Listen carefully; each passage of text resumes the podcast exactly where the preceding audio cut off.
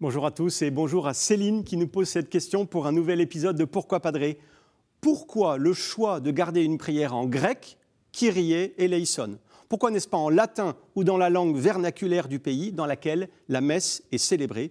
Pourquoi la langue de l'Église est-elle le latin et non l'araméen qui était la langue du Christ? Oui Céline, vous avez raison, Kyrie eleison, c'est du grec et ça veut dire Seigneur, prends pitié. On a gardé cette prière à la messe parce que bah, cette invocation euh, rappelle que l'Église a, deux poumons. Le poumon occidental, latin, le nôtre, et puis le poumon oriental, c'est-à-dire nos frères chrétiens d'Orient, qui eux aussi sont disciples du Christ, et eux prient habituellement en grec, ou aussi, c'est vrai, aussi en slavon. Et puis, euh, bah, vous avez raison, nous utilisons d'autres langues pour prier. Credo, par exemple, c'est du latin, ça veut dire je crois. On a aussi Amen, euh, Alléluia ou encore Sabaoth, tout ça c'est de l'hébreu. tous ces mots sont autant de, signes qui nous rappellent les origines du christianisme. Parce que, Céline, au temple de Jésus, la Galilée et la Judée, là où Jésus habite, sont au, carrefour des échanges nord-sud. Et, beaucoup de peuples, et donc beaucoup de langues, se croisent, se, traversent et les gens se parlent. On a d'abord le latin, bien sûr, qui est la langue parlée par l'envahisseur romain.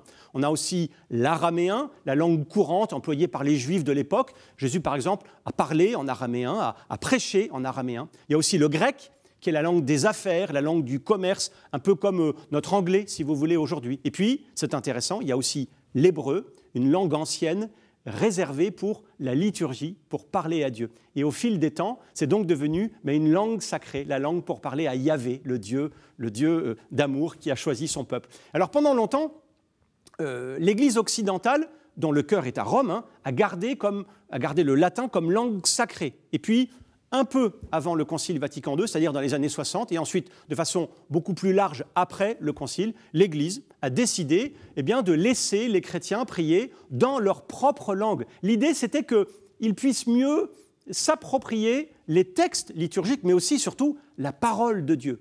Et c'est vrai que bah, tout le monde n'est pas bilingue en latin, encore moins en hébreu ou en araméen. Alors, il y a bien sûr d'inévitables limites, et notamment celle de la traduction. Comment on peut rester fidèle au texte sans trahir, sans le dénaturer. On l'a vu récemment avec le changement de la formule du Notre Père. Peut-être que vous vous souvenez, en français, on, disait avant ne nous soumets pas à la tentation, et c'est devenu ne nous laisse pas entrer en tentation, qui est quand même plus juste. Ce que je retiens euh, avec vous, Céline, c'est que c'est vrai, une langue unique pour tous, eh ben, ça nous fait vivre euh, l'universalité de l'Église, à la fois dans l'espace et dans le temps. On a les mêmes mots pour proclamer la foi des chrétiens d'hier et celle d'aujourd'hui, mais aussi les mêmes mots pour proclamer euh, la foi des chrétiens de, tous les continents, de toutes les cultures, de toutes les langues. On le voit bien au JMJ, hein, lorsque des jeunes du monde entier sont rassemblés autour du pape, ou aussi dans les rassemblements de Thésée, par exemple, on utilise souvent des refrains en latin pour que bah, pendant un, un court instant, tout le monde puisse prier avec les mêmes mots,